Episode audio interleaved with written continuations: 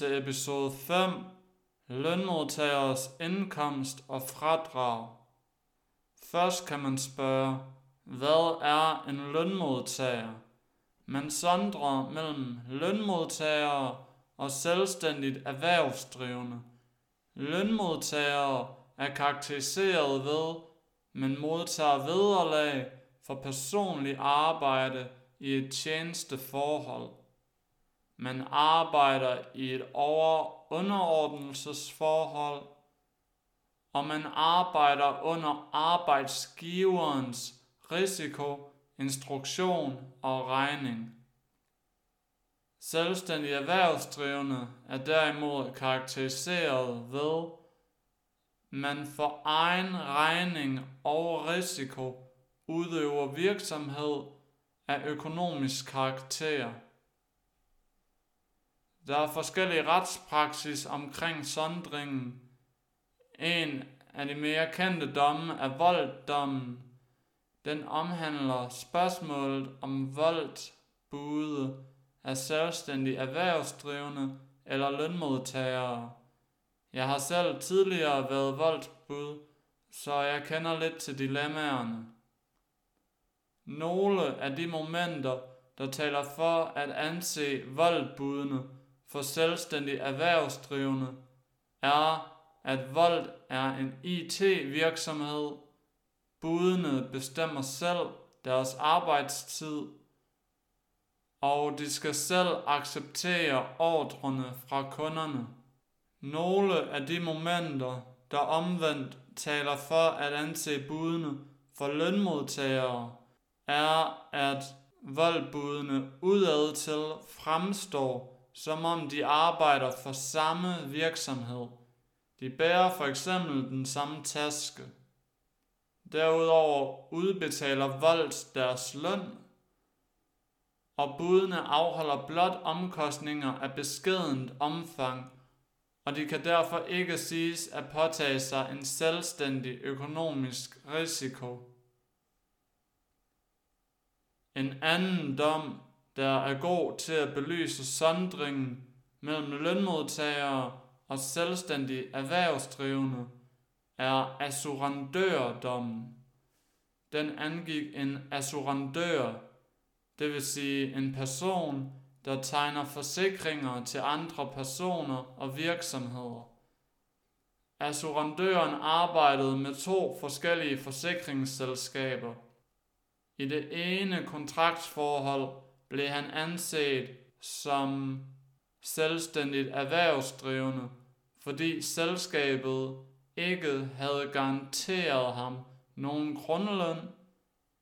Han var ikke undergivet selskabets instruktionsbeføjelser, og selskabet refunderede ikke assurandøren nogen del af hans betydelige driftsomkostninger.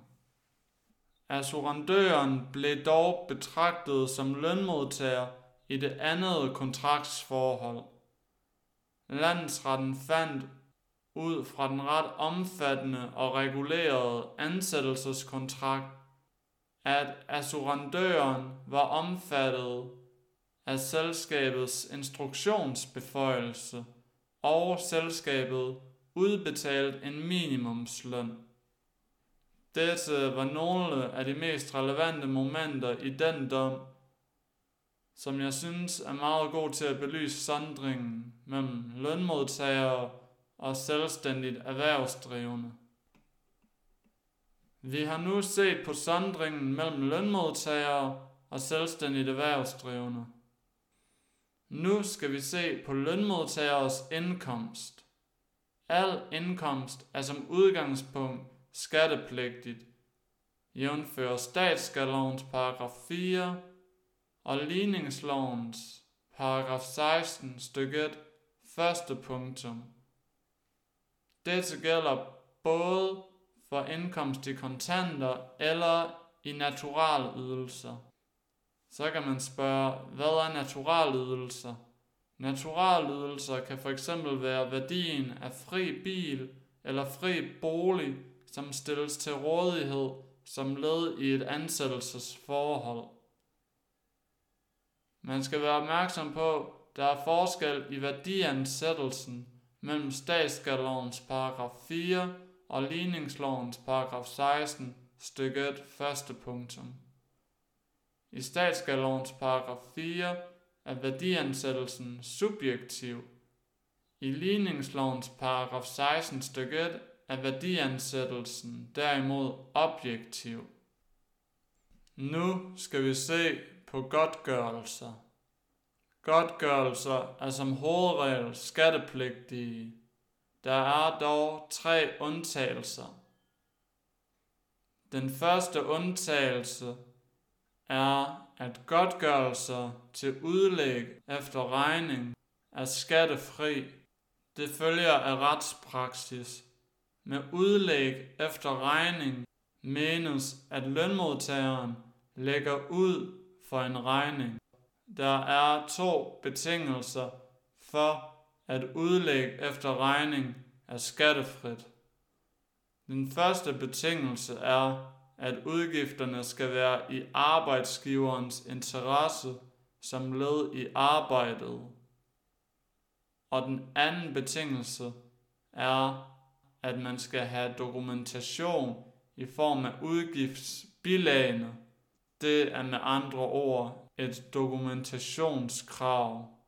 Det er vigtigt at huske, undtagelsen omfatter ikke private udgifter. Hvis et udgiftsbilag helt eller delvist dækker private udgifter, så beskattes den private del af det refunderede beløb. Det er kun den erhvervsmæssige del, der vil være skattefri. Det er også vigtigt at huske, at bøder altid er private, uanset om de pådrages under tjenesten. Man siger, at bøder har penal karakter. Det var den første undtagelse. Den anden skattefri undtagelse af befordringsudgifter, jævnfør ligningslovens paragraf 9 styk 4. Ifølge den kan man blive dækket skattefrit for udgifter til erhvervsmæssig befordring. Undtagelsen gælder i nogle særlige situationer. Det omfatter befordring mellem sædvanlig bopæl og arbejdspladsen i indtil 60 arbejdsdage inden for de forudgående 12 måneder, jævnfører ligningslovens paragraf 9b stykke 1 litra A. Den anden situation er befordring mellem arbejdspladser, jævnfører paragraf 9b stykke 1 litra B. Den tredje situation er befordring inden for samme arbejdsplads, jævnfører paragraf 9b stykke 1 litra C. Den fjerde situation er kørsel til og fra et arbejdsgiverbetalt kursus, jævnfører ligningslovens paragraf 31 styk 5. Hvis disse udgifter godtgøres af arbejdsgiveren, vil de ikke være skattepligtige for lønmodtageren, så frem godtgørelserne ikke overstiger de satser, der er fastsat af Skatterådet, jævnfører paragraf 9b stykke 4. Man skal være opmærksom på, at hvis lønmodtageren og arbejdsgiveren har aftalt, at befordringsgodtgørelsen skal fragå i en lønudbetaling, er befordringsgodtgørelsen skattepligtig hvis befordringsgodtgørelse udbetales uden at betingelserne for skattefrihed er opfyldt, vil de være skattepligtige for lønmodtageren. Det var befordringsgodtgørelser. Nu skal vi se på den sidste skattefri undtagelse i forhold til godtgørelser. Det er rejsegodtgørelser, jævnfør ligningslovens paragraf 9a og paragraf 31 styk 4. reglerne om rejsegodtgørelser siger, at godtgørelser, der udbetales til lønmodtagere for at dække deres rejseudgifter i forbindelse med arbejdet, er skattefri, hvis visse betingelser er opfyldt. For det første skal det være umuligt for lønmodtageren at overnatte på sin bopæl på grund af afstanden mellem bopælen og det midlertidige arbejdssted. For det andet skal rejsen mindst vare 24 timer. Den tredje betingelse er, at overnatningsstedet skal være midlertidigt. Det kan maksimalt bruges i 12 måneder. Lønmodtageren skal derudover have overnattet der, og det må ikke kompenseres via løn. Satserne kan reduceres, hvis man modtager helt eller delvis fri kost. Minimum 25% af beløbet skal dog stadig være skattefrit. Hvis lønmodtageren ikke modtager rejsegodtgørelsen, kan rejseudgifterne i stedet dækkes efter reglerne om udlæg efter regning, eller der kan foretages fradrag for udgifterne. En anden type godtgørelse, som vi skal se på, er jubilæumsgratialer og fratrædelsesgodtgørelser. Udgangspunktet er, at en lønmodtager er skattepligtig, hvis hun modtager beløb eller andre værdier i form af gaver, gratialer eller fratrædelsesgodtgørelser. Hvis visse betingelser er opfyldt, kan man dog få et bundfradrag på 8.000 kroner for sin fratrædelsesgodtgørelse eller jubilæumsgratial. Det vil sige, at de første 8.000 kroner af beløbet vil være skattefrit. Betingelserne følger af ligningslovens paragraf 7u, som vi nu vil se nærmere på. Først vil vi se på fratrædelsesgodtgørelser. En lønmodtager kan få et bundfradrag på 8.000 kroner for en gave eller lignende fra arbejdsgiveren i forbindelse med fratrædelsen, så frem tre betingelser er opfyldt. For det første skal den person, der modtager godtgørelsen, være ansat som lønmodtager i den udbetalende virksomhed. For det andet skal ansættelsen i den udbetalende virksomhed fuldstændig ophøre. For det tredje skal godtgørelsen udbetales i tidsmæssig tilknytning til fratrædelsen. Det sidste betyder, at udbetalingen ikke er omfattet af ligningslovens paragraf 7u, hvis beløbet træder i stedet for løn i opsigelsesperioden.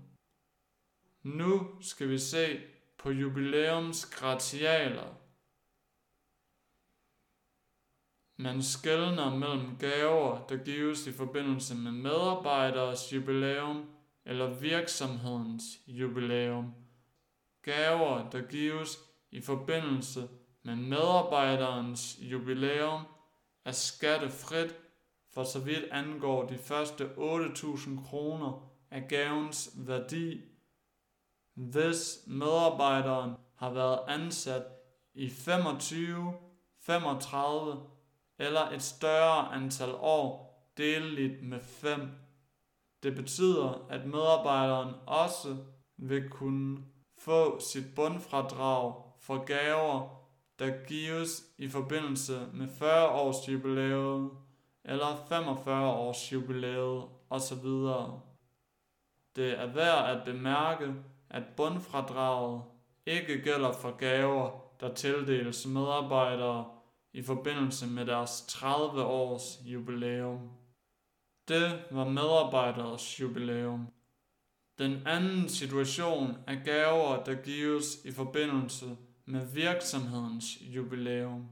Gaver, der gives i forbindelse med en virksomheds jubilæum, indeholder et bundfradrag på 8.000 kroner, hvis virksomheden har bestået i 25 år eller et andet antal år, der er deleligt med 25.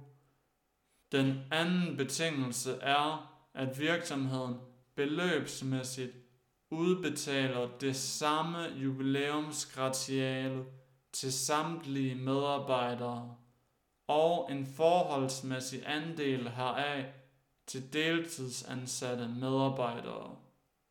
Det var godtgørelser. Nu skal vi se på personalegoder. Personalegoder er formuegoder af pengeværdi, sparet privatforbrug eller benyttelse af andres formuegoder, der ydes som led i arbejdsaftaler i en anden form end penge, jævnfør ligningslovens paragraf 16.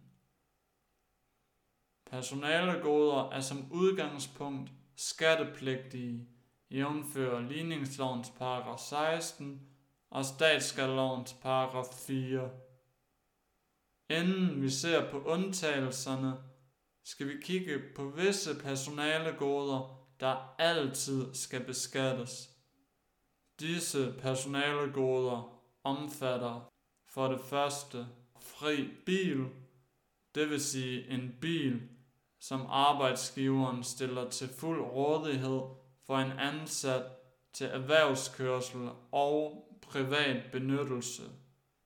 Det følger af ligningslovens paragraf 16 styk 4, at man beskattes af rådigheden over en firmabil til privat kørsel. Man beskattes med en procentdel af bilens værdi samt et miljøtillæg. I kan læse bestemmelserne for at få procentsatserne med. Det næste personalegode, der altid er skattepligtigt, er sommerbolig. Det vil sige beskatningen af rådigheden over en fritidsbolig, som stilles til rådighed af arbejdsgiveren, hvor den ansatte ikke betaler vederlag eller kun betaler delvist vederlag. Det følger af paragraf 16 styk 5. Man beskattes af rådigheden, ikke den faktiske anvendelse. Det er en vigtig sondring. Beskatningsprocenten er forskellig afhængig af, hvilke uger i året, som man kigger på. Man kan læse paragrafen for at forstå den del bedre. Det tredje personalgode i denne kategori er lystbåde. Man beskattes af rådigheden over lystbåde, der stilles til rådighed af arbejdsgiveren. Man beskattes rent praktisk af 2% af bådens købspris inklusive moms og levering for hver uge medarbejderen har haft båden til rådighed. Der gælder en formodningsregel om, at direktører eller medarbejdere med væsentlig indflydelse på egen aflønningsform har rådighed over lystbåden hele året. Lystbåde er reguleret i ligningslovens paragraf 16 styk 6. Andre eksempler på personalegoder i denne kategori er rådigheden over en helårsbolig samt fri telefon. Disse personalegoder er også reguleret i ligningslovens paragraf 16, som omfatter flere andre eksempler. Nu skal vi se på nogle af undtagelserne til hovedreglen, det vil sige personalegoder, der er skattefri. Den første undtagelse er almindelig personalepleje. Det er ikke skattepligtigt. Der er tre betingelser, der skal være opfyldt. For det første, godet skal være uden væsentlig økonomisk værdi. For det andet, godet må kun være stillet til rådighed på arbejdspladsen. For det tredje, det skal være stillet til rådighed som led i den almindelige personalepleje. Eksempler på dette er frugt og te på arbejdspladsen samt fredagsmorgenmad. Den anden skattefri undtagelse er personalegoder, der falder under bagatelgrænserne i ligningslovens paragraf 16 styk 3. Man Sandra her mellem den store og den lille bagatelgrænse. Vi vil starte med den store grænse. Den store bagatelgrænse vedrører goder, som en eller flere arbejdsgivere primært har ydet af hensyn til den ansattes arbejde, det vil sige arbejdsrelaterede personalegoder. Den ansatte beskattes af dem, hvis værdien af goderne i alt overstiger et reguleret grundbeløb på 6.700 kroner i 2023. Dette beløb ligger i 2024 på 7.000 kroner. Hvis værdien af personalegoderne overstiger det regulerede grundbeløb, skal hele beløbet beskattes. Nu skal vi se på den lille bagatelgrænse. Den lille bagatelgrænse vedrører personalegoder, som gives af en eller flere arbejdsgivere, hvor det primære hensyn ikke er den ansattes arbejde. Disse goder minder derfor mere om gaver. Disse goder vil kun blive beskattet, hvis værdien overstiger et reguleret grundbeløb på 1300 kroner i 2024. Der gælder dog en særlig regel for julegaver, som ikke må overstige et reguleret grundbeløb på 900 kroner i 2024. Den ansatte vil blive beskattet af det fulde beløb, hvis grundbeløbet overskrides. Værdien af julegaver regnes med i beregningen af det almindelige grundbeløb på 1300 kroner. Lad os tage et par eksempler for at belyse dette. Eksempel 1. En lønmodtager får i 2024 en julegave på 1000 kroner. Skal lønmodtageren betale skat af den gave? Nej, det skal lønmodtageren ikke, fordi værdien af gaven ligger inden for grundbeløbet på 1300 kroner. Eksempel 2. En lønmodtager får i 2024 en julegave på 800 kroner og en anden gave fra sin arbejdsgiver på 2000 kroner. Er lønmodtageren skattepligtig af en af disse gaver, begge gaver eller ingen af gaverne? Lønmodtageren er ikke skattepligtig af julegaven, fordi den ligger inden for grundbeløbet for julegaver på 900 kroner. Lønmodtageren er dog skattepligtig for den anden gave på 2.000 kroner. Man ser altså særskilt på julegaverne i denne situation. Lad os se på eksempel 3. En lønmodtager får i 2024 en julegave på 1000 kroner og en anden gave på 2000 kroner. Er lønmodtageren skattepligtig af en af disse gaver, begge gaver eller ingen af gaverne? Lønmodtageren er skattepligtig af begge gaver i dette tilfælde. Julegaven og den anden gave overstiger grundbeløbet på 1300 kroner, og julegaven overstiger selvstændigt grundbeløbet på 900 kroner. Det er vigtigt at huske, at man opgør værdierne af goderne særskilt for hvert indkomstår. Det betyder, at hvis en lønmodtager modtager gaver fra sin arbejdsgiver for 1300 kroner i 2023 og 1300 kroner i 2024, så vil lønmodtageren ikke være skattepligtig for goderne i de to år. Man kigger altså på hvert år for sig selv. Et personalegode kan ikke være omfattet af begge bagatelgrænser. Det afgørende er, om arbejdsgiveren har ydet godet af hensyn til den ansattes arbejde. Så vil den være omfattet af den store bagatelgrænse.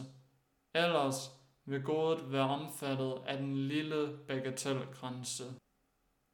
Endelig omfatter bagatelgrænsen på 1300 kroner ikke personalegoder, som i forvejen er skattefri, for eksempel almindelige personalepleje som te og kaffe.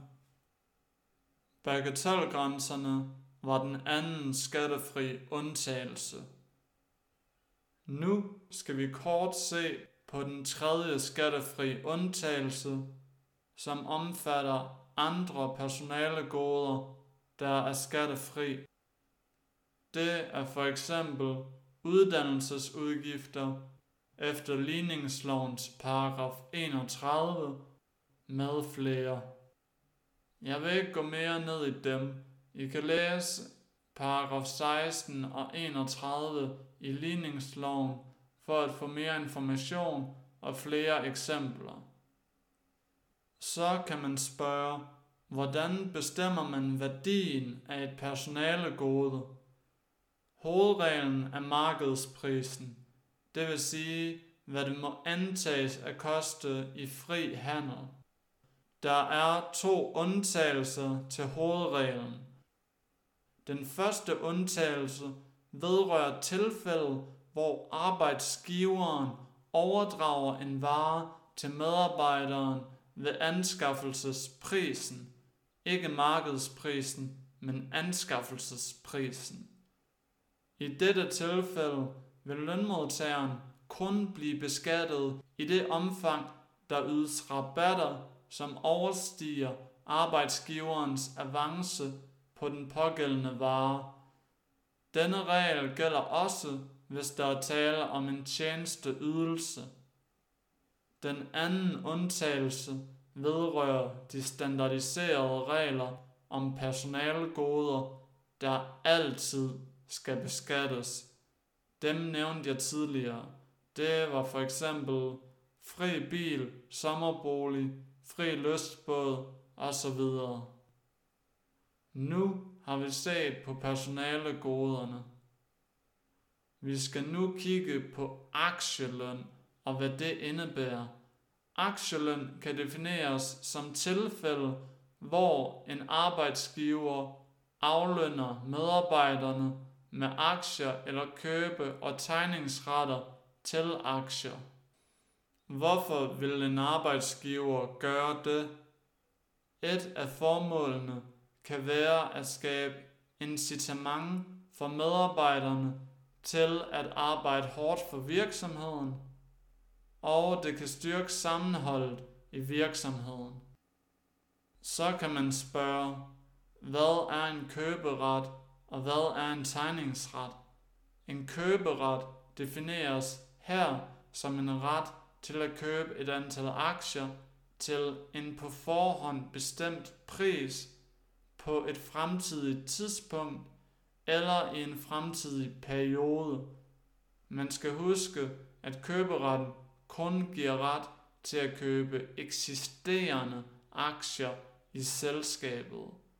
Et eksempel kan være, hvis en ansat hos Novo Nordisk får en køberet, som går ud på, at han kan købe 100 Novo Nordisk aktier til 50.000 kroner om 5 måneder. Nu skal vi se på tegningsretter. En tegningsret er en ret til at nytegne aktier til en på forhånd aftalt pris på et fremtidigt tidspunkt eller i en bestemt periode. En tegningsret kaldes også for en warrant. Vi skal nu se på to relevante bestemmelser, som regulerer aktieløn. Det er ligningslovens paragraf 7p og ligningslovens paragraf 28. Vi vil starte med paragraf 7p. Den giver mulighed for, at værdien af aktier, køberetter til aktier eller tegningsretter til aktier, som en person modtager som led i et ansættelsesforhold, ikke medregnes i den skattepligtige indkomst. Det betyder, at man først vil blive beskattet, når man sælger aktierne, ikke når man erhverver dem. Så beskatningstidspunktet udskydes. Salget af aktier vil her blive beskattet som aktieindkomst, ikke lønindkomst. Der er forskel i beskatningsprocenterne. Der er syv betingelser for, at paragraf 7p kan finde anvendelse. Jeg vil ikke gennemgå dem alle, men den første betingelse er, at parterne har aftalt, at paragraf 7p finder anvendelse. Den anden betingelse er, at de modtagende aktier, køberetter og tegningsretter maksimalt må svare til 10% af medarbejderens årsløn. I særlige tilfælde kan grænsen øges til 20% eller 50%. Dette var nogle af betingelserne. I kan læse paragraf 7p styk 2 for at få de resterende betingelser med. Den anden relevante bestemmelse i forhold til aktieløn er ligningslovens paragraf 28. Ifølge paragraf 28 beskattes købe- og tegningsretter til aktier først på det tidspunkt, hvor købe- eller tegningsretten udnyttes eller afstås, så beskatningen udskydes. Købe- eller tegningsretten beskattes efter paragraf 28 som lønindkomst. Det var det for aktieløn. Jeg vil anbefale jer at kigge på ligningslovens paragraf 7p og 28. Det var alt fra mig om lønmodtagers indkomst. Nu skal vi se på lønmodtagers fradrag. Lønmodtagers fradrag angår spørgsmålet, om lønmodtageren har ret til at fratrække sine udgifter ved indkomstopgørelsen. Den første mulighed følger af statsskattelovens paragraf 6 styk 1 litra A. Lønmodtagere kan ifølge denne bestemmelse som udgangspunkt fradrage deres driftsomkostninger, der er brugt til at erhverve, sikre og vedligeholde indkomsten. Det skal dog siges, at denne bestemmelse primært retter sig mod selvstændigt erhvervsdrivende, men lønmodtagere er også omfattet. Vi kan finde andre relevante fradragsregler i ligningsloven. Hovedreglen findes i ligningslovens paragraf 9 styk 1. Efter paragraf 9 styk 1 kan en lønmodtager kun fradrage arbejdsrelaterede udgifter i det omfang, de overstiger et reguleret grundbeløb. Grundbeløbet lå i 2023 på 6.700 kroner, og det er på 7.000 kroner i 2024. Man sondrer mellem udgifter, der er omfattet af fradragsbegrænsningen i paragraf 9 styk 1 og udgifter, der ikke er omfattet. Jeg vil fortælle om nogle af de udgifter, der ikke er omfattet af fradragsbegrænsningen i paragraf 9 styk 1. Den første er befordringsudgifter, jævnfører ligningslovens paragraf 9c. Den anden udgift er rejseudgifter, jævnfører paragraf 9a. Reglen om dobbelt husførelse vedrører tilfælde, hvor en lønmodtager på grund af sit arbejde midlertidigt må opretholde to husstande. Det kræves, at afstanden til den midlertidige arbejdsplads er så stor, at det ikke er muligt for lønmodtageren at rejse frem og tilbage dagligt. Dette er blot nogle af de udgifter, som ikke er omfattet af fradragsbegrænsningen i paragraf 9 styk 1. Nu har vi set på lønmodtageres fradrag. Det var det for denne episode. Tak for at I lyttede med. På gensyn.